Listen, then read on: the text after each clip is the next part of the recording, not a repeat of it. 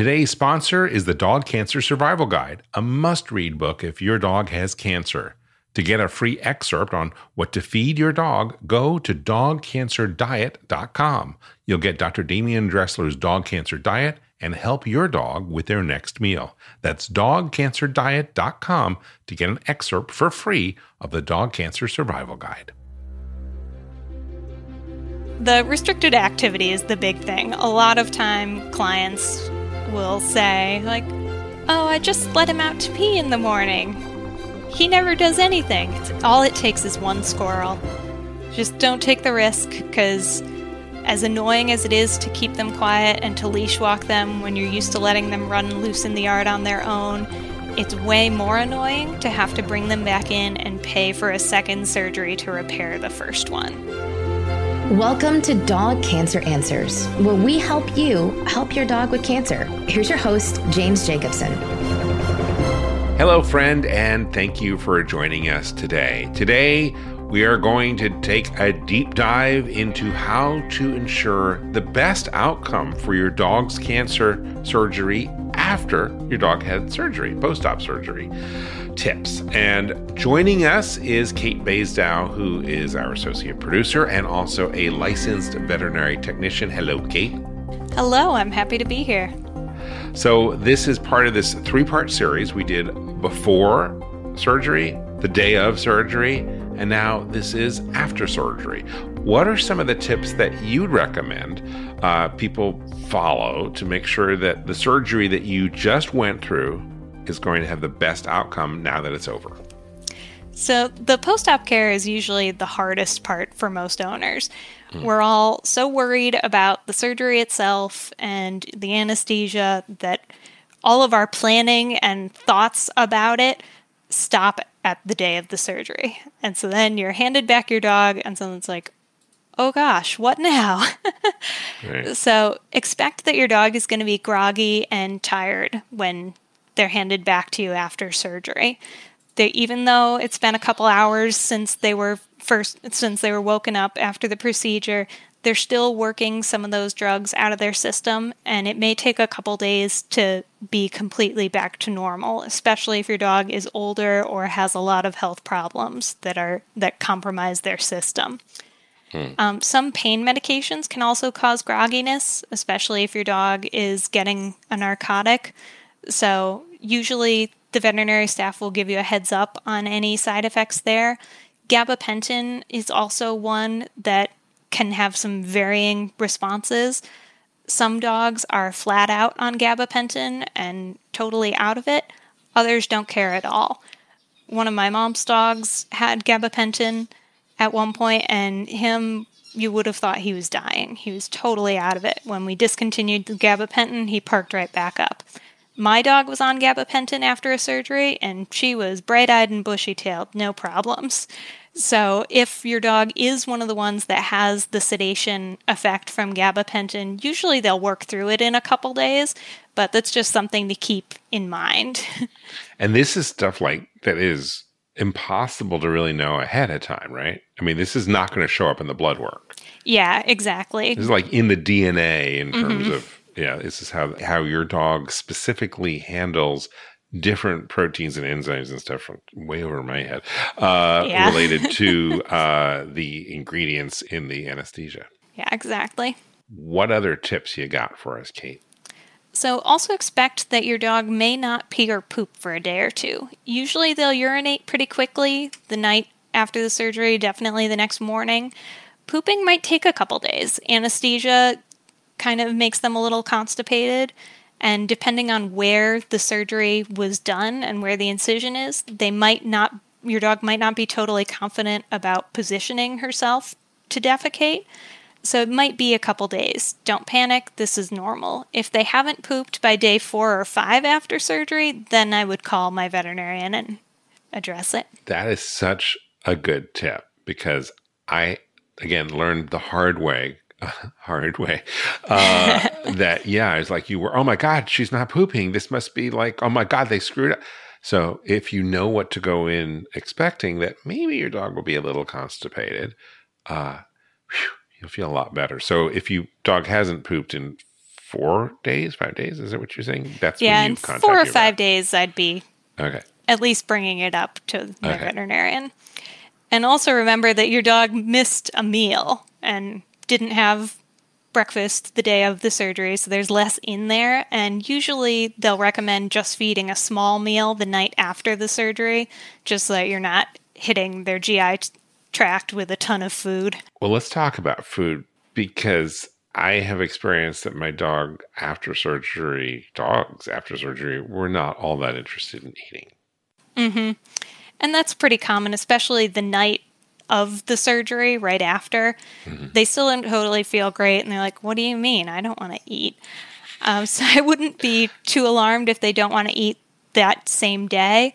The next morning, they should be back to eating. If they're still kind of like, "Eh, I don't know," you can try a couple different things to entice them to eat. Um, add a little warm water to the kibble if you feed dry food to both soften it and the warm water will help bring out the natural aromas in the food and the increased smell will encourage them to eat. You can also add a little bit of canned dog food in or low sodium chicken broth. Um, if your dog eats canned food, warm it up a little bit in the microwave. Just don't use a metal bowl. and make sure that it's not too hot before giving it to your dog. Test it with your finger before giving it to them. And I imagine if you're not into the, uh, if, if you do home cook for your dog, maybe try to find the more delicious tasting things that are within the, his dog cancer diet. Uh, yeah, exactly. To tempt your dog back because your dog has just been through heck of a journey. And so, yeah, not wanting to eat is understandable. Mm-hmm. So uh, I guess don't overdo it. This isn't when you go to uh, get the hot dogs and the cheeseburgers out, but you may need to coax your dog. And if your dog still continues to not eat, what do you do? If they're still not eating by 36 hours after the surgery, I would definitely call and check in with my vet, and they'll probably ask you other questions about how your dog is doing, how their activity level is. They may end up prescribing an appetite stimulant to try to encourage your dog to eat, or they might just say to give it another day, depending on your dog's unique case. I will tell you, those appetite stimulants, you use the word entice, that's one of the brands. yeah. Are awfully, very, are awfully, awfully effective. Like if you just are totally at wit's end, I think your vet uh, has something for you. But hopefully your dog won't be like my dogs. What other tips do you have? Um, so expect that the incision may ooze a little bit. Mm. Um, clear and thin or bloody discharge isn't anything to worry about. If there's a lot of discharge or it ever starts to look thick in consistency like pus, that's a concern and a mm. potential sign of infection, or if it's bleeding a lot. Um, if you have concerns about your dog's incision, or if it's still really oozy after four to five days, you can always take a picture and send it to your veterinarians either to their email or a lot of hospitals now have an office cell phone that you can send pictures to so that a staff member can look at it and either say, yep, that looks totally fine, or, eh, that looks a little funky, maybe bring them in, come in at such and such time, and we'll check it out more closely. Hmm. Great. What else? Other things that can happen with the incision there is often bruising, especially on light colored dogs. Um, so, and bruising, just like us, the bruise isn't going to show up immediately, but it'll show up a couple days after the surgery. So don't panic if you suddenly see purplish bruising. That's normal, just means your dog has delicate skin. um, you can ice the area if your dog will let you to help get any inflammation down and help with pain control. Many dogs don't like that. And how do you recommend icing? What do you use? Um, I like good old either frozen peas or a flexible ice pack. And again, the frozen peas stay in the bag. Yes, yes. Yeah, yeah. and wrap it in a thin towel so that the because a lot of times ice packs have that little bit of moisture on the outside and then that can freeze and you don't want that to freeze to your dog's skin. So wrapping it in a paper towel or a thin hand towel is a good way to go to help with that. That's awesome. What other thoughts do you have on how to ensure success after surgery? So the biggest thing is restricted activity. Your veterinarian and the is, most difficult. Yep, especially with young or active dogs. Um, incisions take time to heal. Usually, the range for suture removal is usually 10 to 21 days. 10 to 14 is pretty much the standard healing time for most incisions. But if the incision's in an area where it's under a lot of pressure, like over a joint or on top of the body, it'll they might go for the full 21 days or if it's in an area with really fragile skin and the surgeon wants to be absolutely sure that that incision is totally sealed up before removing the sutures or staples. And so restricted activity means restricted activity.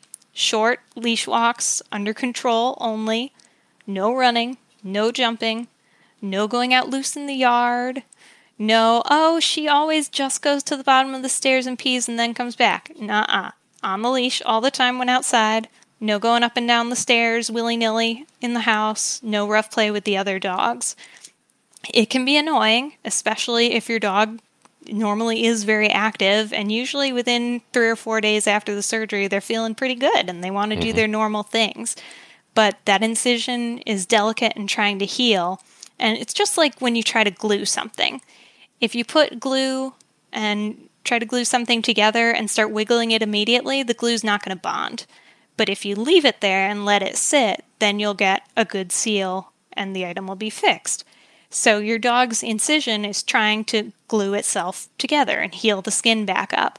So if your dog is constantly running around and jumping, that skin's never going to have a chance to heal and seal over. So what sort of successful things have you found to, to to confine a dog, like playpens, locking him in a room with you.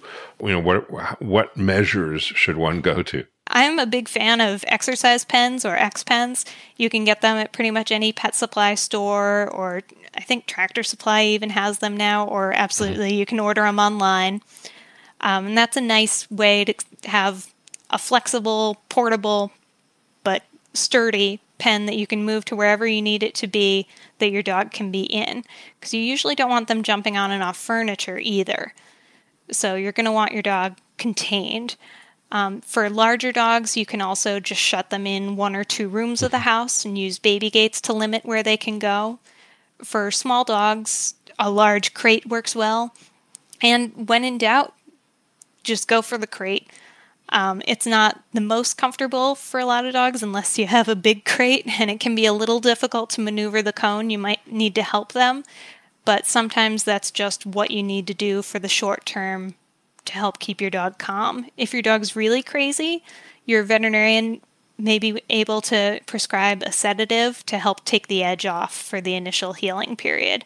Most dogs don't usually need that, but you never know and it's a nice thing to have as a backup if you've got kind of a crazy wild dog. and if you have small dogs, uh, again, uh, we've we've had success with playpens. Just go and, and, you can often find them really cheap because people people when they're done with their playpen, they're done with their playpen. Oh yeah, and for the tiny dogs, you can even yeah. use like the fabric, easily collapsible mm-hmm. playpens that are light and cheap and easy to move around, and they're usually in cute colors too. I'm jealous. And carrying the dog around uh, is something that my wife has had to do more than once. Where you know these carriers, and actually, is really good for. Again, we have Maltese, so uh, the little dog is kind of like, "Oh, this is great! I'm next to mom or dad uh, for a long time," and he can sit there and work, and the dog's right there, and uh, it's not the worst thing, and they feel close to you, uh, but it's not going to work with a, a Great Dane. Yeah, for my one 50 pound dog would love to do that, but it would be a little hard on me to carry her around. It's good exercise. yeah. But you can also just use a leash if you don't want to get an exercise pen or aren't sure where you're going to set it up, or if your dog is kind of weird about confinement. Just keep them on a six foot leash and have them hang out where you are. Keep a dog dog bed by your desk or by your chair when you're watching TV so that they can lay next to you and hang out, but you still have that control so they aren't going to tear off when the doorbell rings. Kate, this is such awesome material. Uh, I'm going to stop you right here because we got to take a break, pay some bills, but we will be right back with more. And now, a message from your dog. Every day with you is like a day at the beach, and I want as many beach days as possible. I want to run and sniff and find a good stick to carry. I want to roll in the grass and warm my belly in the sun. I want to walk with you, run with you, sleep with you, eat with you. And when I eat with you, I want Everpup. The green, grassy, beef liver spike smell wakes my senses. You may not realize this, but it tastes like homemade gravy, especially when you wet it. It infuses any food you give me with health and life and vibrancy. I can feel it, Everpup, traveling to every cell in my body, nourishing each one. It helps me feel like I'm on top of the world. I'm so glad you're giving it to me every day because every day I'm so glad to be with you. I wouldn't have it any other way. I want my Everpup. It just makes me feel good. I am so grateful to be your dog and for the Everpup you give me. So now that you know what your dog wants, get Everpup, the ultimate dog supplement. Everpup is available in select pet shops and on Amazon. But to get the best price possible, join the Everpup Club at everpupclub.com, where you'll get your first jar for just $8 with free shipping anywhere in the US. Go to everpupclub.com and use the discount code DPN. That is everpupclub.com. Everpup every day. If your dog has cancer, you need to get a copy of the best selling animal health book, The Dog Cancer Survival Guide. Because no matter what you've heard, there are always steps that you can take to help your dog fight and maybe even beat cancer. At nearly 500 pages, this comprehensive guide is your complete reference for practical, evidence based strategies that can optimize the life quality and longevity of your dog. It's written by two of the most respected names in dog cancer full spectrum veterinarian Demian Dressler and veterinary oncologist Susan Ettinger. With the Dog Cancer Survival Guide, you'll learn everything that you need to know about conventional treatments, surgery, chemotherapy, and radiation, including how to reduce their side effects. You'll also discover the most effective non conventional options, including nutraceuticals and supplements and diet, as well as mind body medicine. What I love most about this book, which I've used with my own dog Kanga when she was diagnosed with cancer, is how to analyze the options and develop a specific plan for your own dog based on your dog's type of cancer and your dog's age, your financial budget, as well as your personality.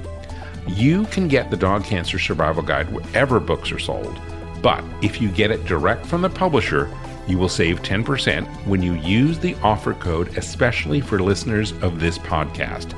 Just go to dogcancerbook.com and when you check out, use the promo code PODCAST and you will save 10%. The website again, dogcancerbook.com, and use the promo code PODCAST to save 10%. I want to let you know about an important newsletter. It's called Dog Cancer News. Now, with a name like that, it is not for everyone. But if your dog has cancer, you will want to subscribe. That's because every issue features articles that will be helpful, such as low carb dog cancer diet recipes, new clinical trials, financial resources to help pay for cancer care, information on supplements, and lots of other helpful info that your veterinarian may not know or have the time to share with you. Also, when you subscribe to Dog Cancer News, you will get a weekly update on the topics covered on this podcast, along with links and resources. So, how much does Dog Cancer News cost? Well, today you can subscribe for free. It's our gift. For a limited time, you can get a full year's subscription for free, no strings attached. Just go to this website to sign up for the newsletter now, dogcancernews.com. It takes less than 10 seconds to subscribe, and it is totally free. Do it now at dogcancernews.com. Another day is here, and you're ready for it. What to wear? Check. Breakfast, lunch, and dinner? Check. Planning for what's next and how to save for it? That's where Bank of America can help. For your financial to-dos, Bank of America has experts ready to help get you closer to your goals. Get started at one of our local financial centers or 24-7 in our mobile banking app. Find a location near you at bankofamerica.com slash talk to us. What would you like the power to do? Mobile banking requires downloading the app and is only available for select devices. Message and data rates may apply. Bank of America and a member FDIC. Now, I know that a lot of our listeners have dogs that sleep in their beds with them. Mm-hmm. Any advice on how to confine the dog at night uh, from moving all over what when he's either sleeping in bed with you or, or, or not? What I did for my dog who always sleeps in bed with me is I barricaded the bed. I used one of those tall metal exercise pens to basically turn my bed into a giant comfy crate so that once she was on the bed with me for the night, she couldn't leave again. We dog lovers will do that, right? I mean, yeah, Yep. we'll just redo our whole bedroom to like make sure that you have to, if you have to get out in the middle of the night, you have to crawl over it, but the dog's Yep. not going out. It's just what we do. Yeah. if your dog is trained to use a ramp, you can also set up a ramp for them to get on and off the bed and just have them shut in the bedroom. That, again, to teach it usually to get the dog consistently using the ramp, I barricaded my bed for that too. Um, another tip with old dogs with the ramp, sometimes they their night vision isn't that great, which was the case with my senior dog. So I put glow in the dark tape to line the ramp so that she knew where the outlines of the ramp were. And it worked amazingly. She cuz she had been waking me up every time she wanted to go up or down the ramp in the middle of the night and it's like this is really not working. Now, that is a tip you're not going to find anywhere else other than right here in Dog Cancer Answers. Yep, it was you- I thought it was genius when I came up with it. it is. That's brilliant, Kate. and it worked great and it's the glow is bright enough that the dog can see it but not so bright that it kept me awake That's awesome. Mm-hmm. Anything else?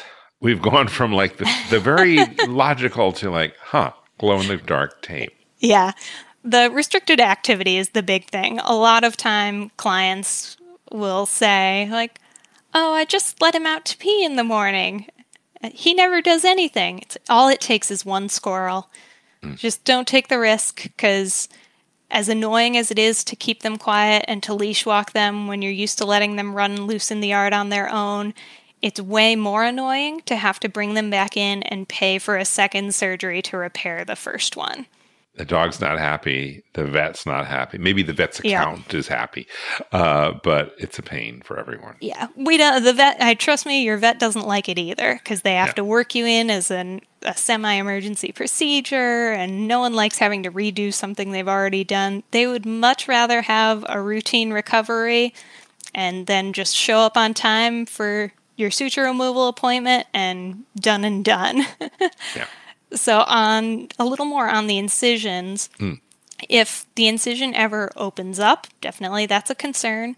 Some other things that can go wrong with the incision is that can sometimes, if the dog's a little too active, can develop what's called a seroma, which is a swelling. It's a pocket of fluid.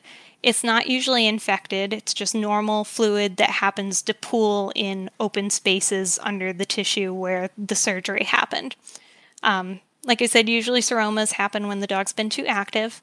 So, in order to, once you've had your vet check it out and they're like, yep, this is just a seroma, it doesn't look like an infection, they will likely tell you to alternate warm and cold packs on it five minutes of warm, five minutes of cold, a couple times a day to encourage that fluid to get back into the circulation and get out of that pocket. Um, signs of infection are red, really red, irritated skin, skin that feels warm to the touch. Um, also, any oozing or odor, or if the skin starts to look kind of black and necrotic, that's a sign of concern. Sometimes, if a dog has an infection in the incision, they'll also act kind of lethargic and like they don't feel good, even after that normal period right after the surgery where they're not bright. So, that would be a cause for concern too. Awesome. Any other tips, Kate? Other things to watch for after surgery is vomiting or persistent diarrhea. Sometimes, once they do finally do that first poop after their surgery, they'll have loose stool for a couple days, either due to the anesthesia or if they're not tolerating their medica- their pain medications well. Um, your veterinarian may give you instructions and say if your dog has diarrhea, discontinue one of the pain medications or something like that. If you ever have any concerns, just call give your vet a call and they can talk you through what to do or not do. And then once you're through that initial healing period, don't skip your sutural removal appointment. it's important to get those out. Get those out. Don't let them assume that they're going to naturally uh, disappear. Yep. Because they, they do, some of the suture material does, but it actually Yep. is helpful to make sure everything is out. Yeah, there are absorbable sutures, and some surgeons will close the incision in such a way that all of the suture material is under the skin, and then they might put tissue glue over the top. So those dogs would not need to come back for a suture removal appointment. Usually, if a dog has cancer and is having a tumor removed, they're going to do a higher powered suture material that will require removal. And definitely, if the dog has staples, those will need to be removed in the hospital. Most vet clinics do the suture removal appointment either for free or it's a nominal fee, just a quick visit with a technician. Sometimes they might build it into a recheck with the, the veterinarian, depending on your dog's condition and anything that they want to check up on in follow up after the surgery. Um, so if you're unsure how that suture removal appointment's going to look, definitely ask your veterinarian ahead of time. Most dogs don't need any sedation or anything for the suture removal. It doesn't really hurt. It feels I'm sure it feels strange having the sutures pulled out, but it's usually quick and easy and then you can go on about your day and lives. And then your dog is, is back to its normal activity at that point. Yep, usually. Sometimes, if the surgery involved a leg, there might be some additional rules about easing back into regular activity. But for the most part, once the sutures are out, it's game on. Have fun, do what you want. Well, Kate, this is wonderful. I appreciate your uh, all these tips from uh, glow in the dark tape to uh, what to look for in your dog's poop uh, to everything. Thank you so much for joining us on Dog Cancer Answers. Thank you. And thank you for joining us on Dog Cancer Answers. This is part three of our series. If you missed any other uh, episodes in the series, please check them out. They're available wherever you are listening to or watching this. We have an entire community of dog lovers who are going through dog cancer in our Facebook support group. And I want to encourage you to join us and them as we all go through this together. You can find the Facebook group by just typing into your browser dogcancersupport.com, dogcancersupport.com, and that will redirect straight into that Facebook group, or you can do a search on Facebook. I also want to encourage you to get our newsletter if you don't already have it. It's called Dog Cancer News. It's really helpful, and it comes out three times a week, and you can get a free subscription if you go to dogcancernews.com and put in your email address, and of course, you can cancel at any time. Thank you so much for joining us. If this is a show that has been helpful, I hope you will spread the word about Dog Cancer Answers and about Dog Podcast Network in general, because it really helps when dog lovers share our content with other dog lovers who will benefit from it. Thanks again for watching or listening. I'm James Jacobson, and on behalf of all of us here at Dog Podcast Network, I wish you and your dog a very warm aloha. Thank you for listening to Dog Cancer Answers. If you'd like to connect, please visit our website at dogcanceranswers.com or call our listener line at 808 868 3200. And here's a friendly reminder that you probably already know this podcast is provided for informational and educational purposes only. It's not meant to take the place of the advice you receive from your dog's veterinarian. Only veterinarians who examine your dog can give you veterinary advice or diagnose your dog's medical condition. Your reliance on the information you hear on this podcast is solely at your own risk. If your dog has a specific health problem, contact your veterinarian. Also, please keep in mind that veterinary information can change rapidly. Therefore, some information may be out of date. Dog Cancer Answers is a presentation of Maui Media in association with Dog Podcast Network. Is artificial intelligence going to change veterinary medicine? Well, it already has. Right now, on Dog Cancer Answers, we're speaking with Dr. Kelly Diehl of Morris Animal Foundation about how AI is impacting veterinary research and the practice of medicine itself. That's on Dog Cancer Answers. Get it wherever you get your podcasts or at dogcancer.com slash podcast.